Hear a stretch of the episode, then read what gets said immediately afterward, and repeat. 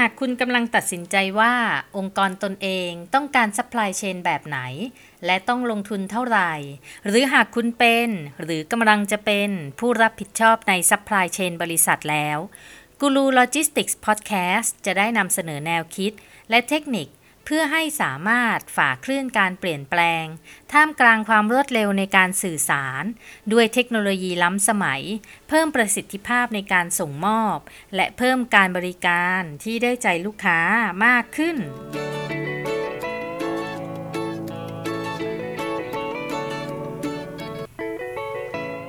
สวัสดีค่ะ ยินดีต้อนรับสู่กูรูโลจิสติกส์พอดแคสต์กับอินทิราสิทธิเวชหรือเรียกแบบที่หลาย ๆ ท่านเรียกกันว่าอาจารย์เดียค่ะ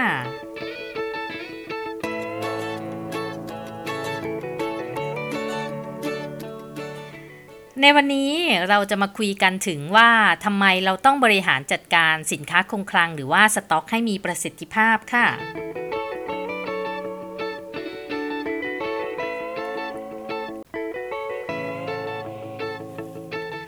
หลายตอนมาแล้วนะคะ ที่เราคุยกันแต่เรื่องของคลังสินค้า แต่ก็มีแทรกๆมาบ้างแหละ เรื่องของการจัดการสต็อก วันนี้เลยจะขออนุญาตมาจัดเต็มบ้าง เรื่องของการเพิ่มประสิทธิภาพในการจัดการสต็อกค่ะ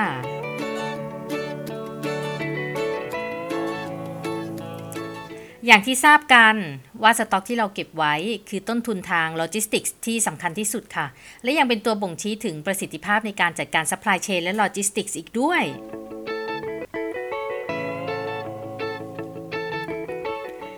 ทำไมถึงเป็นต้นทุนที่สำคัญที่สุด เพราะว่ามันคือเงินที่กิจการลงทุนผลิตสินค้า หรือซื้อสินค้ามาเก็บไว้ และตราบใดที่มันไม่ถูกขายออกไปนะคะ ตราบนั้นเงินคุณเนี่ยก็จะจมไปกับสต็อกเหล่านั้นค่ะ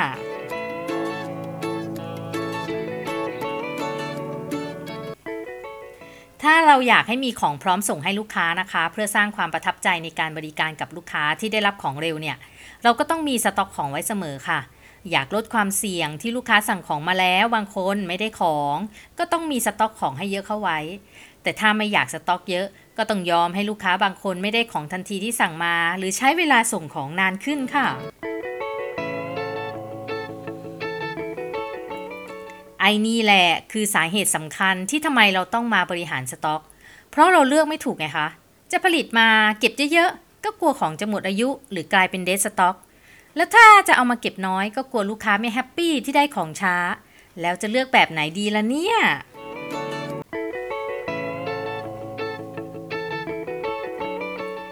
นี่แหละค่ะ การบริหารจัดการสต็อกไม่ง่าย แต่ก็ไม่ยากค่ะ แค่เข้าใจผลของการมีประสิทธิภาพในการบริหารจัดการสต็อกก่อน เรื่องถัดไปค่อยมาคิดถึงแนวทางการเพิ่มประสิทธิภาพการบริหารจัดการสินค้าคงคลังอีกที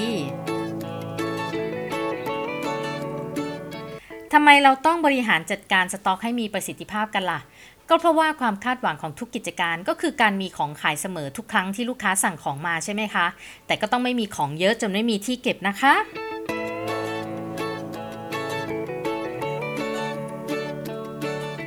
ำหรับมุมมองของเท่าแก่ส่วนใหญ่ก็จะมองว่ามีของไว้เยอะๆ ลูกค้าสั่งมาต้องมีของส่ง ถ้าไม่มีของส่ง ลูกค้าโทรมาโวยวายเท่าแก่ก็จะไปลงที่ลูกน้องว่าทำไมไม่มีของพอส่ง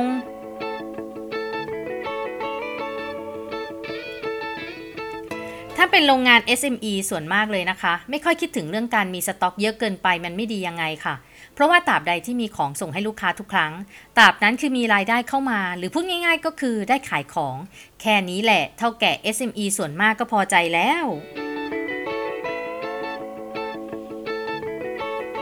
ถ้าอยากได้กำไรน่ะเหรอ ก็ไปลดต้นทุนวัตถุดิบ ไปลดค่าแรง ลดคนงาน ลดสวัสดิการ เพิ่มราคาขาย ก็จะอะไรอะไรแนวแนวๆนี้แหละ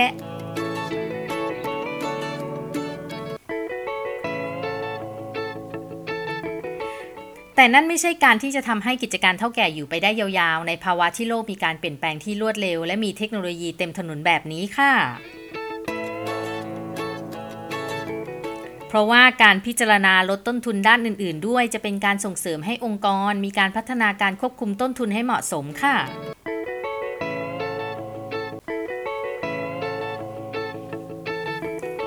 การควบคุมต้นทุนที่ทำให้กิจการมีสภาพคล่องก็คือการลดเงินจม หรือการเปลี่ยนต้นทุนให้เป็นรายได้ให้เร็วที่สุดค่ะ ทีนี้วิธีการเปลี่ยนต้นทุนให้เป็นรายได้เร็วที่สุดก็อย่างเช่น ใช้เวลาในการผลิตให้น้อยที่สุด คือแปลงสภาพวัตถุดิบให้เป็นสินค้าไวๆนะคะ หรือยืดระยะเวลาจ่ายเงินให้กับเจ้าหนี้ให้นานที่สุด แล้วก็เร่งให้ลูกหนี้จ่ายเงินให้เราอะเร็วกว่าเดิม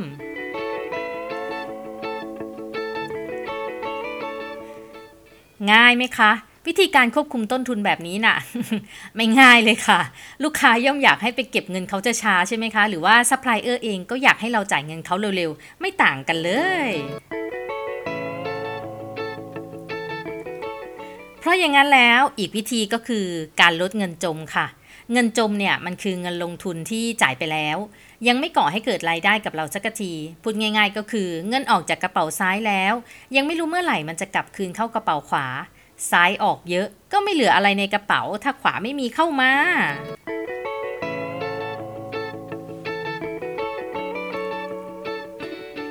เงินจมก็คือเงินลงทุนชนิดหนึ่งนะคะ มันเป็นการลงทุนแบบหนึ่งค่ะ ที่ไม่ก่อให้เกิดรายได้ การลงทุนอะไรอะไรก็ตาม เราก็หวังเนาะว่ามันจะสร้างรายได้ให้เราตามมา ไม่ว่าจะเป็นการลงทุนเครื่องจักรเพราะมันจะผลิตสินค้าออกมาให้เราขายเป็นเงินคืนมา เงินลงทุนสิ่งก่อสร้าง เพราะว่ามันจะเพิ่มมูลค่าให้กับกิจการ เช่น คลังสินค้า เพื่อสะดวกในการควบคุมการทำงานเอง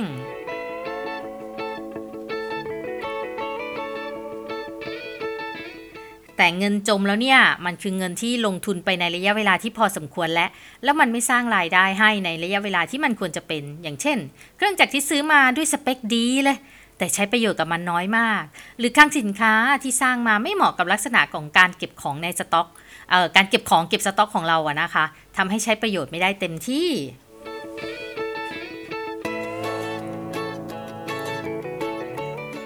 เงินจมเหล่านี้ก็อาจจะต้องมีการปรับแผนธุรกิจ หรือกำหนดกลยุทธ์ธุรกิจ เพื่อใช้ประโยชน์ของเงินลงทุนให้มากขึ้น ไม่ว่าจะเป็นกลยุทธ์การตลาด เพื่อเพิ่มยอดขายให้ใช้เครื่องจักรได้มากขึ้น หรือว่าการปรับเปลี่ยนพื้นที่คลังสินค้าบางส่วน ให้เป็นพื้นที่แพ็คสินค้า หรือแบ่งพื้นที่เพื่อจัดทำเป็นสถานีพัฒนาบุคลากรอะไรแบบนี้เป็นต้นค่ะ ก็ขึ้นอยู่กับว่าบริษัทจะนำพื้นที่ที่ไม่ได้ใช้ประโยชน์พวกนี้เนี่ยไปใช้ประโยชน์อะไรได้บ้าง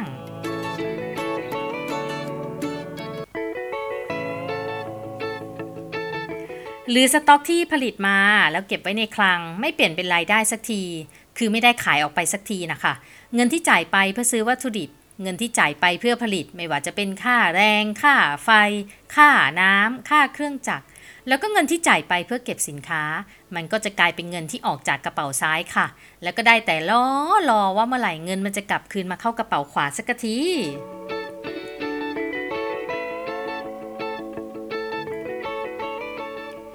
ว่ามาเนี่ยมันก็คือในส่วนของการมีสต็อกเยอะนะคะทำให้เกิดเงินจม ด้วยเหตุผลที่เราอยากมีระดับการบริการลูกค้าที่สูง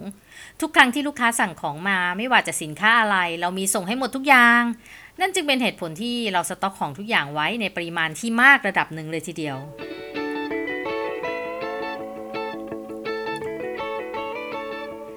อ้าวแล้วถ้าไม่สต็อกเยอะก็ไม่ต้องสต็อกเลยสิ หรือสต็อกน้อยๆได้ไหมอะ จะได้ไม่ต้องมีเงินจมตรงนี้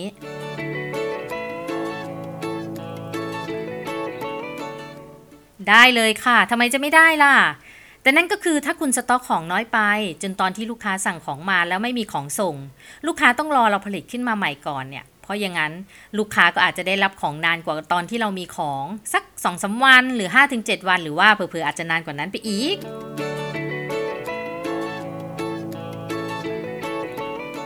ถ้าลูกค้ายอมรับได้ก็สบายๆค่ะ แต่ถ้าลูกค้ารับไม่ได้ล่ะ สั่งมาไม่มีของอะงั้นเปลี่ยนไปสั่งเจ้าอื่น นั่นหมายความว่าคุณก็จะไม่ได้ยอดขายนั้นๆมาใช่ไหมคะ อันนี้เราก็จะเรียกว่าเป็นต้นทุนการขาดแคลนสินค้าค่ะ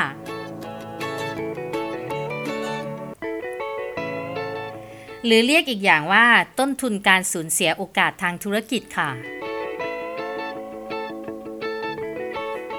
เดี๋ยวในตอนต่อๆไปนะคะ จะมาเจาะลึกถึงต้นทุนที่เกี่ยวข้องกับการบริหารจัดการสต็อกให้ฟังค่ะ ว่ามันมีเงินส่วนไหนมาเกี่ยวบ้าง ถึงทำให้ต้นทุนสต็อก เป็นต้นทุนที่สำคัญที่สุด แล้วก็มากที่สุดในการจัดการโลจิสติกส์ค่ะ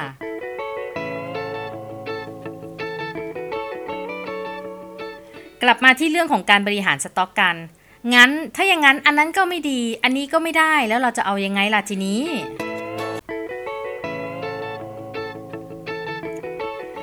มันอยู่ที่ความพอดีและความเหมาะสมค่ะ บางอย่างน่ะ มีมากไว้ก็ดี บางอย่างน้อยไว้จะดีกว่า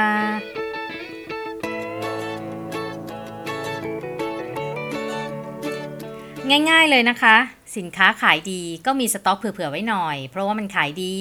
ผลิตมาเก็บไว้ไม่กี่วันมันก็ออกแล้ว ส่วนไอ้ที่ขายไม่ดีน่ะ อย่าเอามาเก็บเยอะเปลืองเงิน เปลืองพื้นที่เก็บ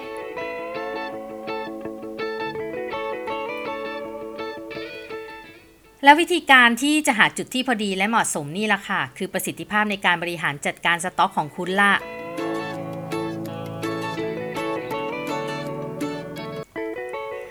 การบริหารจัดการสต็อกที่ดีและมีประสิทธิภาพก็คือ การที่คุณสามารถปล่อยสินค้าที่เก็บไว้ออกขายได้เร็วที่สุด เหลือทิ้งน้อยที่สุดนั่นเองค่ะ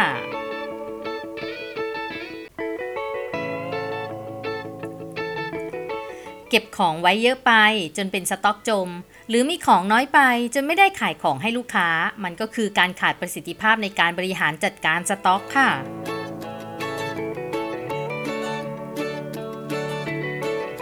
ซึ่งการขาดประสิทธิภาพการบริหารจัดการสต็อกเนี่ย ก็จะส่งผลกับสภาพคล่องของกิจการค่ะ เพราะว่าเงินจม เปลี่ยนเงินที่ออกจากกระเป๋าซ้ายมากระเป๋าขวาไม่ทันกัน เงินสำรองเลยหมด เงินหมุนเลยไม่หมุนทำให้ต้องไปหาเงินมาตุ๊บมากขึ้นมากขึ้น จนเป็นหนี้เป็นสินอุลุงตุงนังไปหมด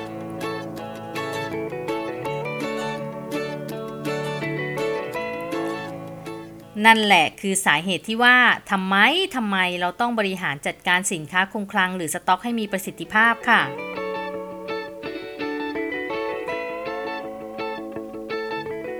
นั่นก็คือการหาความพอดีของการเก็บสต็อกไว้ให้ balance กันระหว่าง เงิน แล้วก็ของแล้วก็ระดับการบริการลูกค้าค่ะ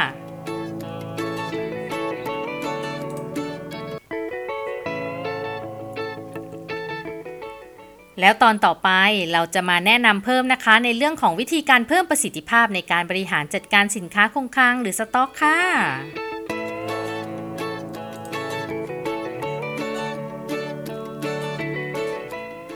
สำหรับวันนี้กูรูโลจิสติกส์พอดแคสต์กับอินทิราสิทธิเวชต้องไปก่อนค่ะ และพบกันใหม่ในตอนหน้านะคะ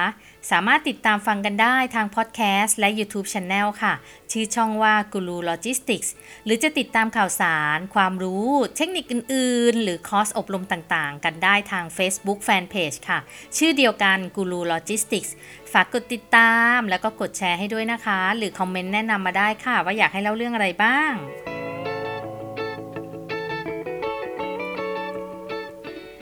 แล้วพบกันใหม่ค่ะ สวัสดีค่ะ